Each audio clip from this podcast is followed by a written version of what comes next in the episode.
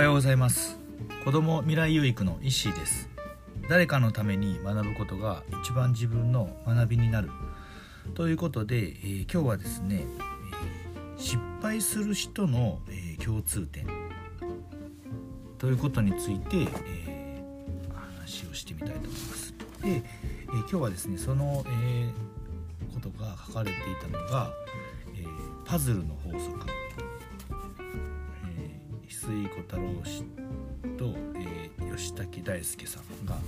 えー、これで共著共著なんですけどもそこの中で、えー、失敗する、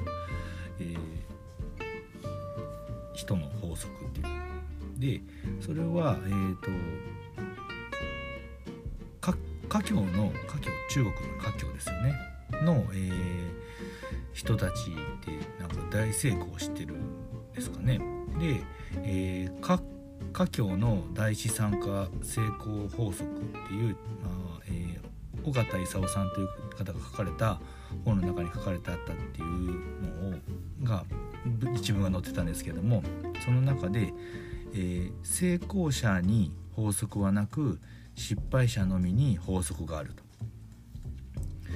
まあ成功っていうのは、まあ、その人のやったやり方とかまああの考え方だったりとか、まあ、人の数だけ成功の法則はあるけども、えー、失敗する人にはまあ共通点があると。で失敗する人に必ず共通していることはなった時にそれは、えー、問題を人のせいにする習慣があるそうなんですね。だいたい失敗する人は、えー、例えばまあ社長が悪いだとか、まあ、立場が悪いとか時代が悪いとかねいろいろそういう自分のせ自責ではなくこう他責っていうんですかね。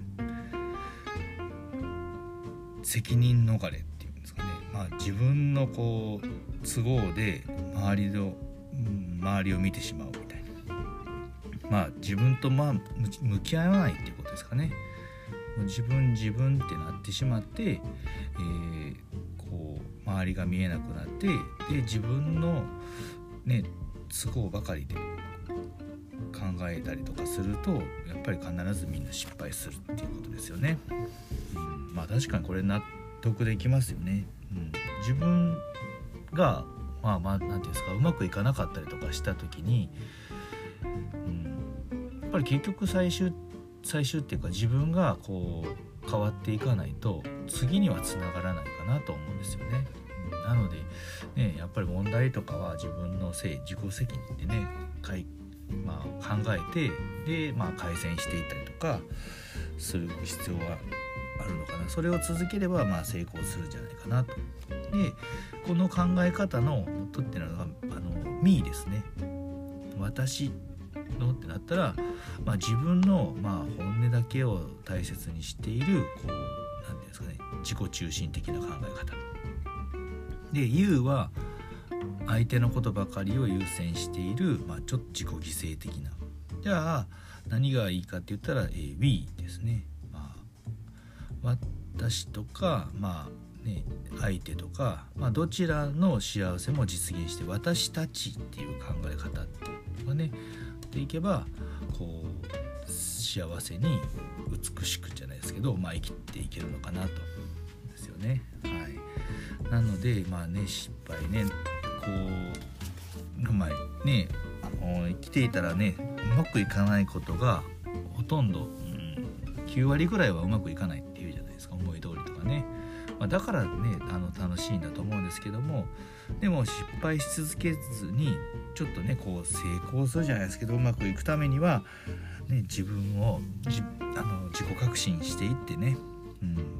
あね改善していってねどんどんどんどん自分を改めてねいって自分を成長させていけば必ず成功するんじゃないかなということですね。ということで、えー、今日の話なんですけど失敗する人の共通点っていうのは、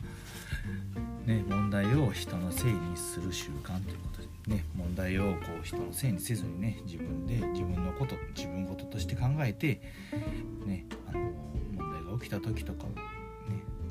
善していってまずは自分を改善していっていけば必ず、え、成功するんじゃないかなと思います。はいということで今日はこれで終わりたいと思います。最後まで聞いていただきありがとうございました。